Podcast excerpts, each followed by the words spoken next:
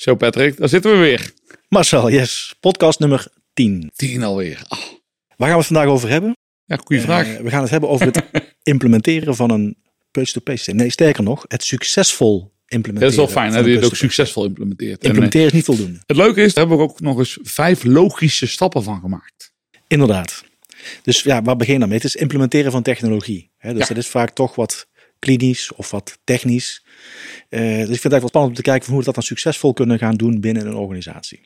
Wat ik me afvraag van, hè, van als men dat dan gaat doen als organisatie, weet je nou op voorhand wat je eigenlijk wil bereiken? En wat, wat, je, wat, je, wat je voldoende, eh, ja, hoe zeg je dat? Eh, wat je doelstellingen zijn en wat je wil, wil, eh, wel wil bereiken eigenlijk. Stap 1 is dus eigenlijk nadenken over het resultaat van zo'n implementatie. Wat wil je bereiken? Wat wil je eruit halen? Ja. En ehm, dat je eigenlijk ehm, eerst nadenkt en dan doet. Ik vraag me af of dat altijd de praktijk is, eh, eerlijk gezegd. Ik, ehm, ik denk het niet. Wat, wat mij vaak wel opvalt bijvoorbeeld is dat een CFO heeft heel vaak een stukje visie op, op hoe het met het finance eh, domein zou moeten lopen binnen de organisatie. Ja. Heeft een stukje visie daarop. En ehm, ergens along the way eh, moet er ook een systeem worden aangeschaft. Laat ik het maar zo zeggen.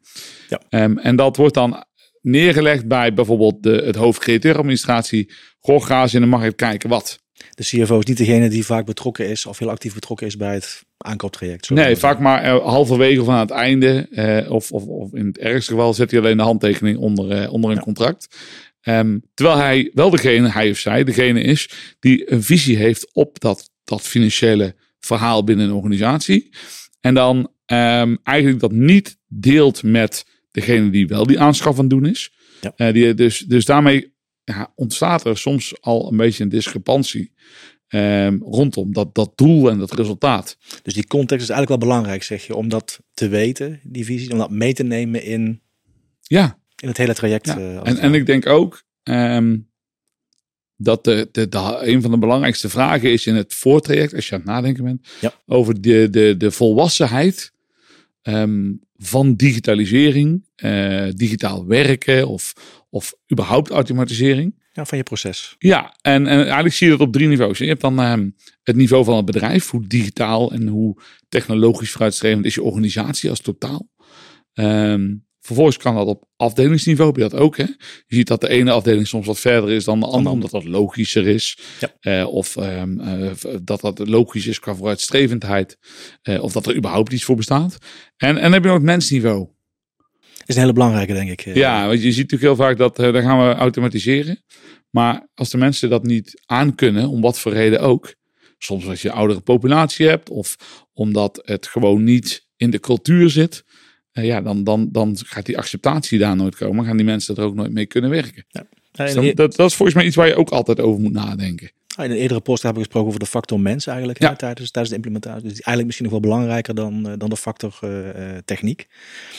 En Ehm. dan eigenlijk een logische volk daar is. We zeiden dan hè, eh, eh, eh, afdelingen, organisatie, mensen. Maar dus ook hoe digitaal en hoe volwassen is je purchase-to-pay proces. Ja.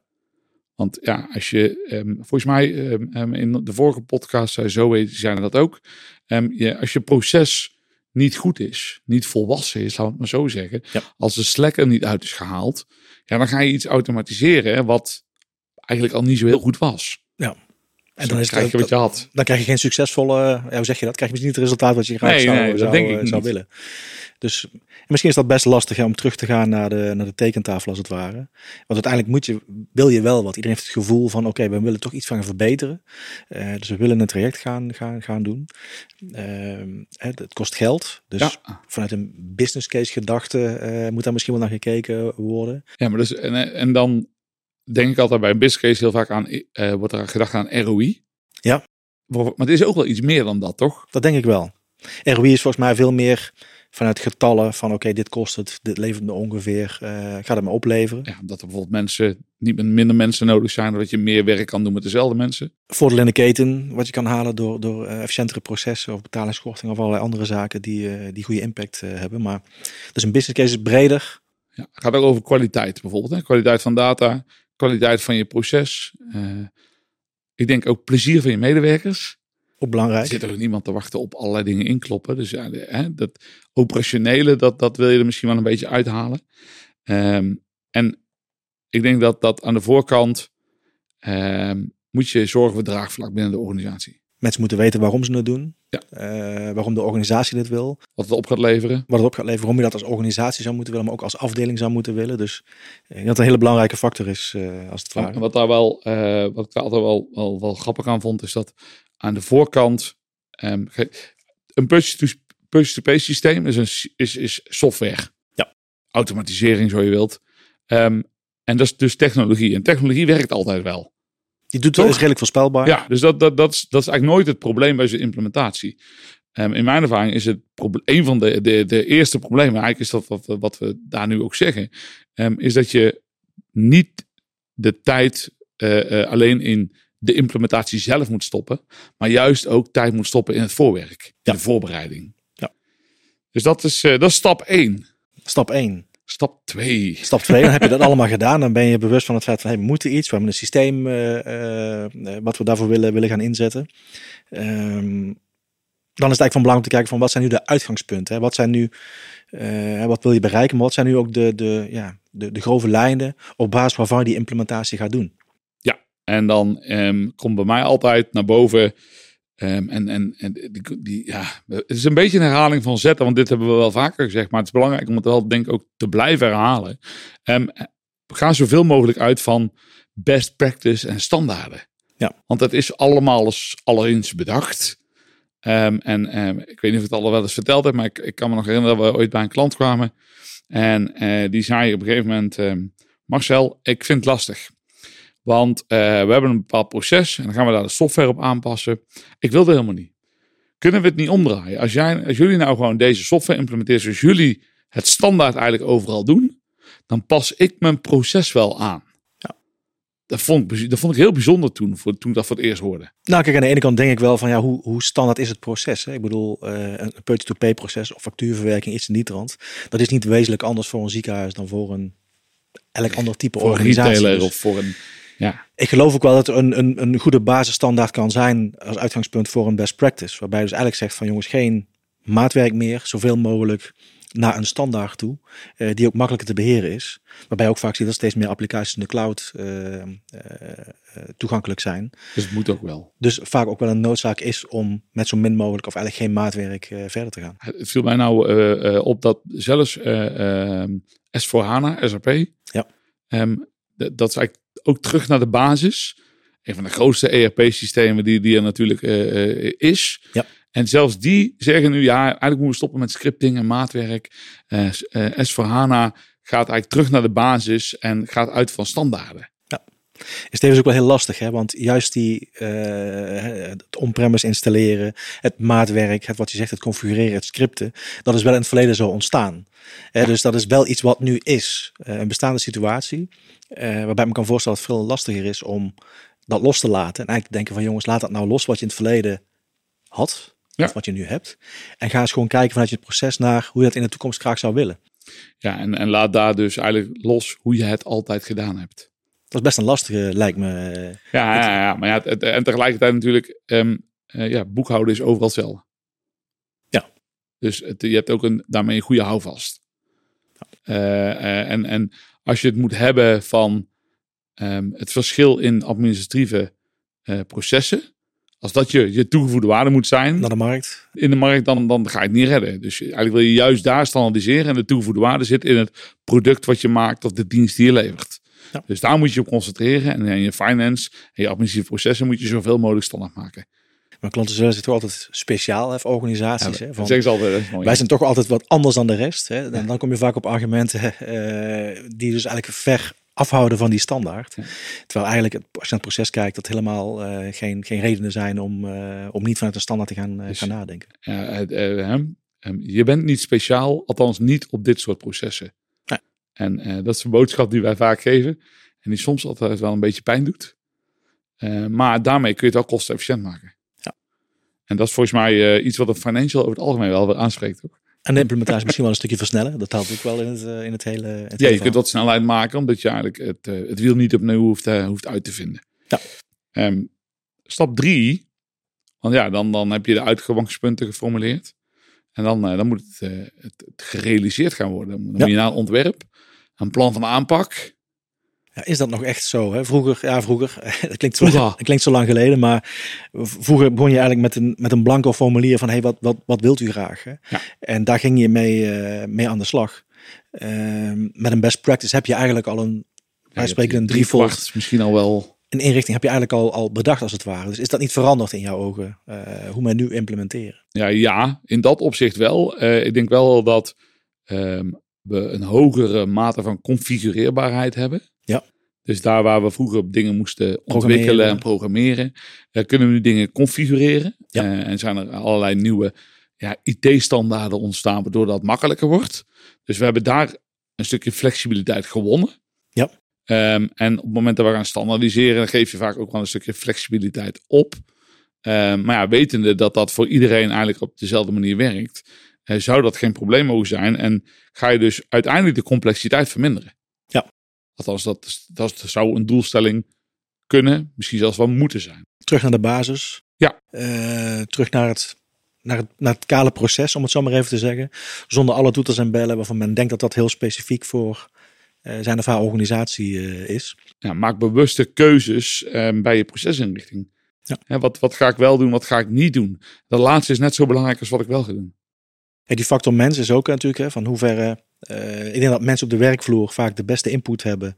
Uh, uh, die je kan gebruiken bij het implementeren van. Uh, van, van Zij weten eigenlijk wat er dag dagelijks niet lekker loopt. Klopt, maar is dan ook de praktijk dat we dat dan ook altijd aan die mensen durven te vragen? Nou nee, en ehm, weet je, dit, ook dit is natuurlijk al wel eens eerder voorbij gekomen. Um, ja, mensen zitten in een gewoonte, worden misschien ook wel in een bepaalde rol geduwd, een bepaald proces en procedure geduwd, waardoor ze op een gegeven moment um, ja, niet meer over de kaders heen kijken, durven kijken. Ja. Um, en dan da daarmee dus eigenlijk ook een soort van ja, op automatische piloot gaan staan. Terwijl ik denk dat je moet blijven nadenken.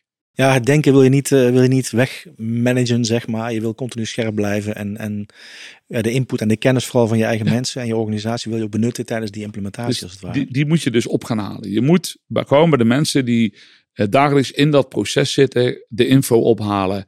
Waar loop je tegenaan? Waar, waar zitten de uitzonderingen? want wat je wil is, je 80-20 regel. Uh, je wil zoveel mogelijk van die 80% wil je automatiseren. En daarmee krijg je tijd voor die 20% uitzondering. Als je dat dus gewoon goed vastlegt um, in, je, in je ontwerp, ja, dan kun je daar dus rekening mee houden in je daadwerkelijke configuratie. Ja. Hoe zit het dan met inderdaad het, uh, de, de verwachting? Altijd een spannende.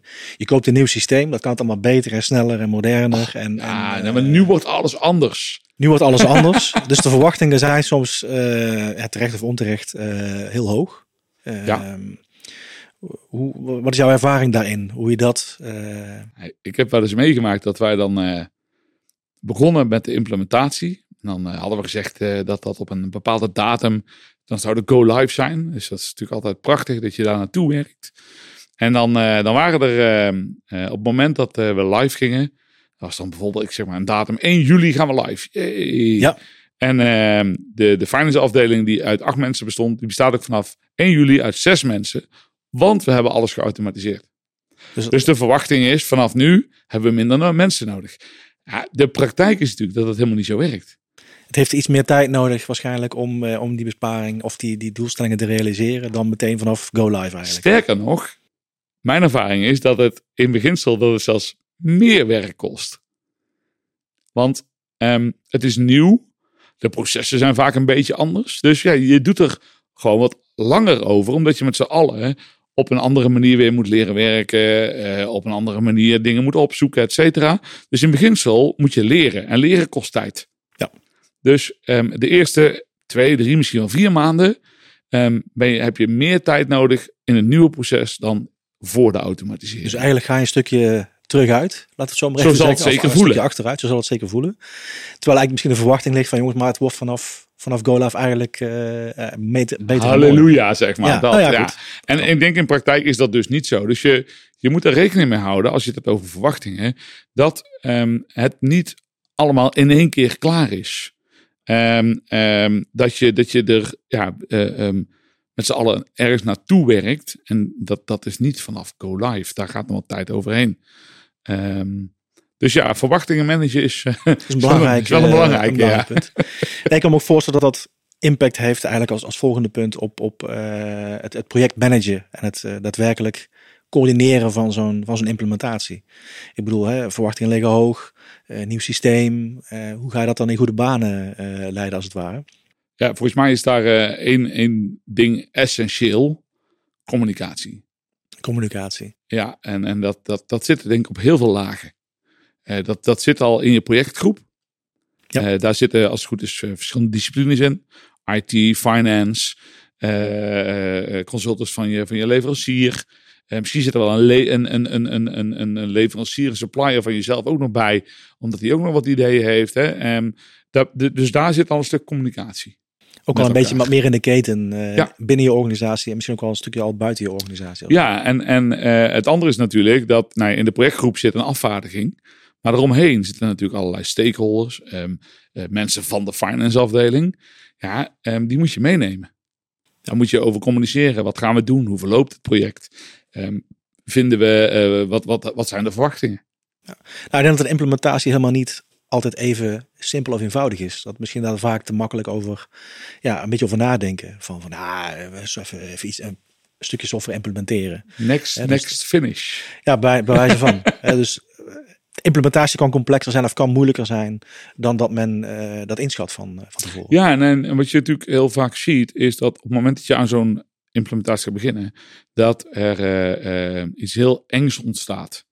Voortschrijdend inzicht. Ja. Ik heb daar zelf altijd wel een beetje een hekel aan gehad. Dat betekent namelijk dat mijn plan op zijn kop gaat. plan en planning. Ja. Ehm, en tegelijkertijd moet je wel daarop voorbereid zijn. Dan moet je daar op zijn minst een open gesprek over voeren. Op het moment dat blijkt van hé, hey, um, het zou, ja, misschien moeten we toch een beetje meer naar links in plaats van naar rechts. Ja, je wil, bij de, wil, wil kunnen bijsturen in je, in, in je project. Ja. Je wil voortschrijdend inzicht kunnen meewegen in de keuzes die je maakt gaandeweg je implementatie. In plaats van dat je alles eigenlijk op voorhand in een voorspelbaar kader kunt, uh, kunt, kunt krijgen. Gaan we dan agile werken? Ik denk dat daar wel een, een bepaalde mate van, uh, van uh, agility, moet ik het dan zo zeggen, ja. dat dat erin zit. Uh, want je gaat voorschrijdend inzicht. Soms loop je tegen dingen aan of zijn er wendingen in het project die je misschien niet had kunnen voorzien of niet voorzien had. Waar je op dat moment wel keuzes in moet maken en waar je iets waar je mee te dealen hebt in je, in je, in je project. Ja, ik denk dat de, je, um, van, vaak hoor je ja, of watervalmethode, of agile, of ja, allemaal dat soort woorden. Ja. Terwijl in mijn beleving is het nooit het een of het ander. Um, um, je hebt een bepaalde volgordelijkheid, laten we het waterval noemen, in je project zitten. Ja. En binnen bepaalde onderdelen moet je agile genoeg zijn om een beetje bij te kunnen sturen. En, en te zeggen, hé, hey, maar wacht even, wij vinden dit belangrijk. Um, tegelijkertijd vind ik dat je ballen genoeg moet hebben om soms ook tegen het voortschrijdend inzicht nee te zeggen. Ik denk dat de verleiding heel groot is. Uh, we hadden straks over standaarden en min, minder maatwerk of geen maatwerk. Ja. Dat als het te agile wordt, je weer te veel neigt naar juist wel weer op maat dingetjes die helemaal niet nodig zijn. Dus je moet eigenlijk kritisch blijven, dat is eigenlijk wat je zegt, ja. op, uh, op je requirements en op wat je, wat je wil.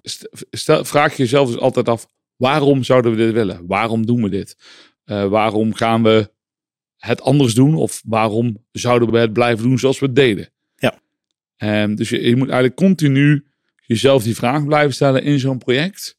Alleen je moet je dus ook niet laten verleiden om elke keer uitstapjes naar links en rechts te maken. Want dan, dan krijg je een project zonder einde. Ja, maar het vergt dus wel daadkracht om uh, daar ook ja, tegen in te gaan op het moment dat dat te veel uh, een eigen richting uh, krijgt als het ware. Ja, dus uiteindelijk blijf samenwerken en communiceren. Ja. dat, dat is belangrijk. motiveren, maar durf dus ook gewoon uh, in te grijpen. Durf te zeggen nee. Nee zeggen of uh, misschien even de boel plat te leggen totdat je de juiste keuze hebt gemaakt om weer verder te kunnen, te ja. kunnen gaan. Ja. Ja, denk als laatste punt. Uh, hè, je zegt van nou ja, het blijft een continu lerend iets. En je blijft ja, dus... continu blijf je verbeteren. We noemen het al een continuous improvement. Hè, dat, dat wordt dan ook gezegd. Even misschien voor de helderheid. Op het moment dat, je, dat de go live is, dus ja, we gaan werken met het, met het systeem, is het niet voorbij. Hè? Dan begint het eigenlijk, ja, dan begint het eigenlijk, uh, eigenlijk pas als het ware. Nee, maar ik kan me ook voorstellen van, van hè, het optimaliseren of het blijvend, het verbeteren, dat is een blijvend proces. Dat is niet iets wat je één keer doet.